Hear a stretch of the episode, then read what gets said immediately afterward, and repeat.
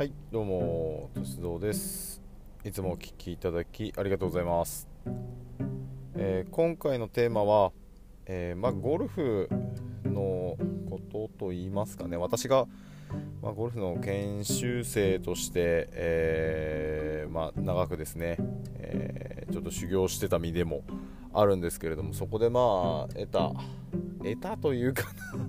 え感じたことで、えー、テーマとしては環境のせいにしないというねこうちょっと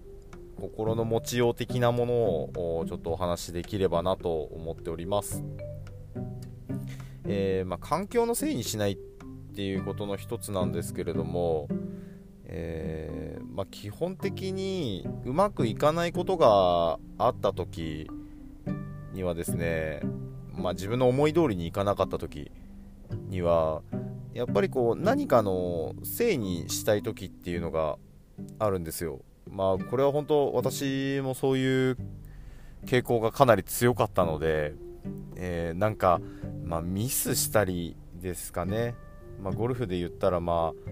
ミスしたり、えー、ミスショットしたりあとはこう、まあ、自分のやりたい練習ができなかったりとか、まあ、そういったことがどうしてもあるわけですよ。まあ、ゴルフなんか特にこううまくいかない、ね、あのショットの方が多いですので、えー、うまくいかないなって言った時にどうしてもこう周りの環境のせいにしてしまうことが、多々あって環境って言ってもかなり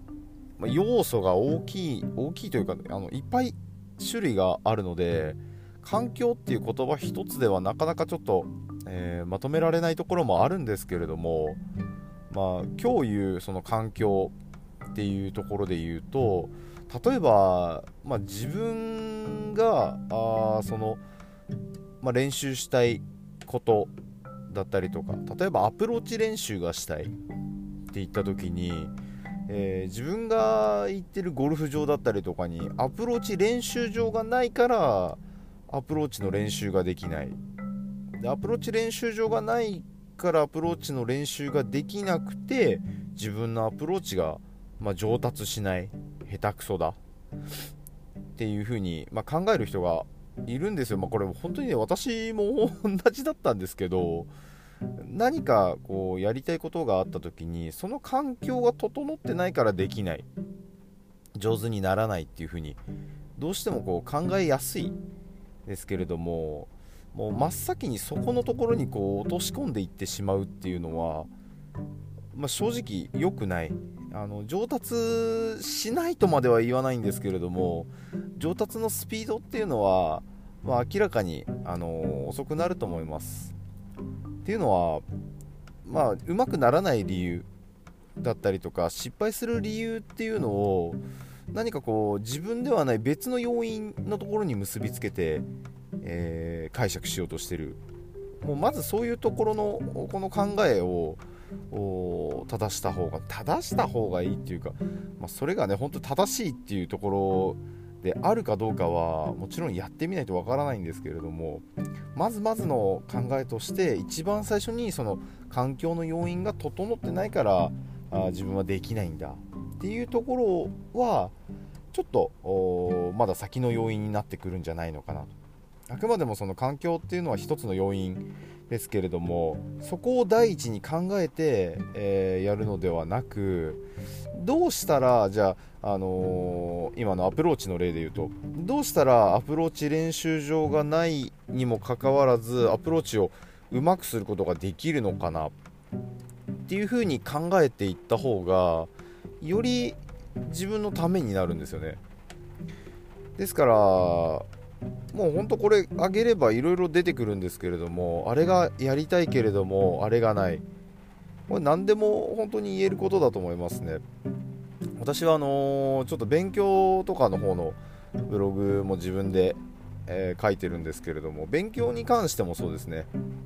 勉強する時に何かこう環境が整ってないからできない。もう結局やりたくないんですよね。あの遠回しにやりたくない理由をいろいろ探してるだけなんですよ。これではやっぱりその本当にやりたいと思ってるのかなっていうところに結局行き着いてしまうんですけれども本当にやりたいのであれば、まあ、手段環境がどうであれ自分の工夫でなんとかできることも多いです。ですからまあ今回の例に挙げて例えばですけれどもアプローチの練習がしたいけれどもアプローチ練習場がないと。じゃあアプローチの時の何の練習をしたいのかってちょっと細分化して考えてみたりと。いやアプローチする時のねあのクラブの動かし方こういったところをちょっと練習したいんだ。っていうのであれば別にアプローチグリーンはいらなかったりするわけですね。アプローチをする場所っていうのはいらなかったりします。アプローチの練習する場所がないのであればね、そこを作るっていうのはちょっとあれですけれども なかなか難しいと思いますけれども、えー、それを考えてる暇があるんであればアプローチの練習の動画1本見たりとか。まあ何でもできるんですよね。こうそれができないからじゃああやめよう。でこういう結論に至ったりとかそれができないからじゃあ別のところに行こうとかまあ、その移動してる時間がもったいないですしもうやろうと思った時にすぐやるっていうのも私はすごく大事だと思うので、まあ、そう考えて、まあ、第一にですねその環境が整ってないからっていう理由で、えー、先に進まないっていうのはちょっともったいないんじゃないかなというところが一応今回の話になってきます。まあ、何事もですね、まあ、ちょっとこういい言い訳というか、ね、できないことできないことだったりとか失敗したことっていう要因をなんかちょっと別のせいにしたいっていう。もう本当にこれもうすごい気持ちがわかるんですよね。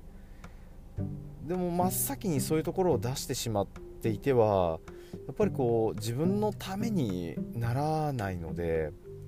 自分のためにぜひねしていただくっていうことであればその環境の要因っていうところを1に上げるのではなくて、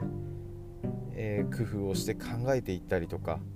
まあ、前向きに考えるっていうのとはまたちょっと違うかとは思うんですけれども、